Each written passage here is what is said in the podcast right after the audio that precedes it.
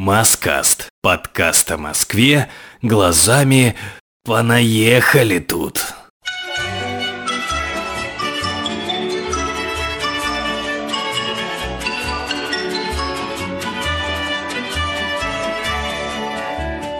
Всем привет, это Маскаст, и сегодня я выпущу совсем коротенький выпуск, который будет посвящен, ну, скажем так, моей прогулке к подножью Красного холма. Я сейчас объясню, что к чему. Там вот, где исторически располагается Таганский холм, ну, это один из семи, на которых стоит столица. Его еще называют Вшивой горкой. У юго-западного его склона еще с допетровских времен существует холмик поменьше. В народе его называют красным. У его подножья на Москву-реку простирается вид сразу с двух набережных. Справа с Гончарной, слева с Краснохолмской. Здесь же находится и смотровая площадка, которая стала моей опорной точкой в описании этого места. Я туда спустился, посмотрел, прогулялся, ну и решил вот такой вот небольшой подкаст запилить. Как вы понимаете, с Красным холмом связаны все основные топонимы этого места. Краснохолмские мосты, Большой и Малый, Краснохолмская набережная и улица, по которой я спускался вниз, ведь Краснохолмской она была до 1922 года, после чего получила идеологически правильное название «Народная». В 90-х, во время повсеместного возвращения улицам их прежних названий, историческое имя ей не вернули, но от этого, мягко говоря, ни горячо, ни холодно. Тем более ее жителям. Кстати, в период с 96 по 2003 годы в этом доме, в доме за номером 15 дробь 1 по улице Народная жил автор знаменитого сказа о Федоте Стрельце Леонид Филатов. Еще тут жил друг и соратник Эрнеста Че Гевара, высланный в СССР после его убийства генсек Компартии Боливии Марио Монхе и герой Советского Союза Евгений Фоминых, который в мае 45 года, уже после капитуляции Германии, взял в плен знаменитого предателя и врага народа Андрея Власова. Ну вот, как-то так. Давайте продолжим уже с мостами. Тему мостов открывает Большой Краснохолмский. Его тоже можно рассмотреть со смотровой э, площадки, на которой я расположился. Вот так же, как и дом по улице Народной. Первый вариант этого моста появился тут давно. В 1872 году усилиями известного мостостроителя Аманда Егоровича Струвы. Кстати, старые Крымские и Бородинские мосты были построены по той же самой схеме, что и этот. Два пролета, три прихлопа.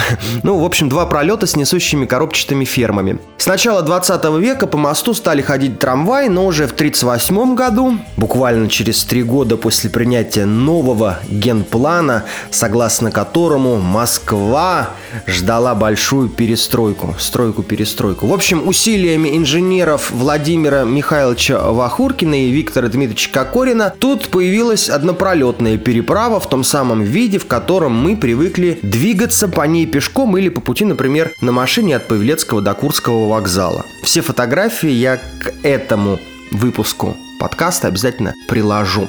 Дальше мы еще не рассмотрели Малый Краснохолмский мост, но его отсюда не видно. Он тоже связывает остров Балчук с материковой, так сказать, в кавычках, частью Замоскворечья. Он как бы продолжает дело переправы своего главного собрата и тоже построен в 1938 году. Ну, раз уж мы на набережной, то тему мостов можно закрыть Большим Устинским. Но вот отсюда он совсем уже далеко от Красного холма. Он как раз находится у подножья Таганского Горького, о котором написано в самом начале статьи. Пару слов, естественно, он заслужил.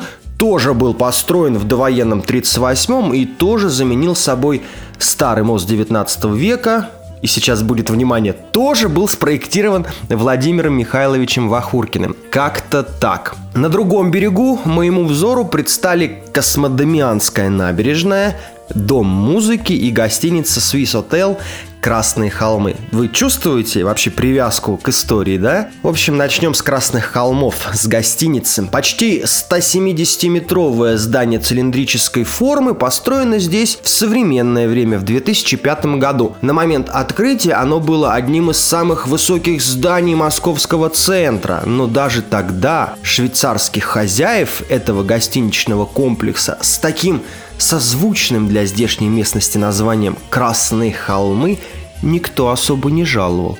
Почему? Турецкий владелец, швейцарский бизнес и все это в московском историческом центре. Ну, это как-то не по-христиански, не по-российски. В общем, едем дальше. Помимо хвалебных отзывов и лести от пиарщиков и СММщиков в интернете этого же отеля, а также призов и побед на конкурсах, которые заслужила эта гостиница, я по большому счету ничего интересного в сети не нашел. Кстати, вот хочу сказать несколько слов о разного рода призах в развлекательной индустрии. Это как в порно. Сам придумал конкурс, сам себя наградил. Ценности, разнообразные сертификаты, почетные дипломы, кубки, а также регалии выдуманных фондов большой не несут. Ну вот представьте, кучка бизнесменов собралась в банкетном зале, чтобы пожрать, выпить и потом провести ночь с женщинами пониженной социальной ответственностью. Ну а попутно так сказать, наградить самих себя всяческими призами. Ну, на разного рода имиджбордах это называется самофорс, в народе самоотсос. Ладно, закончу я с этой гостиницей двумя фактами. Переночевать в Красных холмах на острове Балчук стоит в среднем 15 тысяч рублей. А в 2008 году один из чиновников так вообще предрекал снос этой башни, уродующий панорамный вид Красной площади. В принципе, да, я согласен. Если посмотреть и на фото, и вообще пройтись по этой набережной, то башня действительно не очень симпатична, не очень вписывается в московский ландшафт. Перейдем к кастрюле, вернее к Московскому международному дому музыки. Так уж вышло, что весь комплекс Красных холмов, открывающийся с Краснохолмской набережной, народ обозвал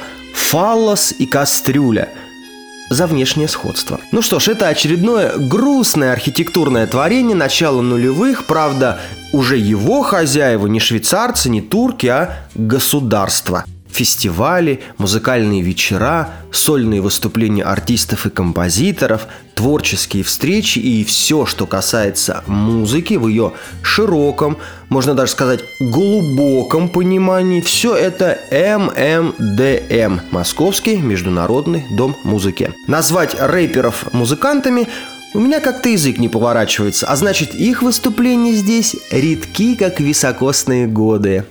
Ну, вот как-то так. Хотя, если любите Олега Митяева, это не рэпер, вам сюда. Ну, наверное. И в завершении пару слов о набережной, название которой так непросто выговорить. Итак, Космодемианская набережная, которая в былые времена была и причальной, и комиссариатской, и пупышевской, а еще, может быть, даже пупушевской, а еще позже она входила в состав набережной имени Максима Горького. В 1932 году большевики разрушили стоящую здесь недалеко, ну, недалеко стояла веками церковь Космы и Дамиана. Ну а в 93-м власти Москвы дали в честь нее название этой набережной. Вот это все, что касается, скажем так, моей небольшой прогулки э, по улице Народной вниз к набережной Краснохолмской и вот э, стоянию и наблюдению здесь э, окрестностей подножия Красного холма. Всем спасибо, это Маскаст. Я э, хотел бы, наверное, в этом подкасте больше сказать о том, что какие-то ваши истории, ваши легенды, заметки, воспоминания, может быть, какие-то пожелания или новости, которые связаны с Москвой, я с превеликим удовольствием опубликую. Если хотите, смонтирую и выдам в качестве подкаста. На этом все. Обязательно услышимся. Пока.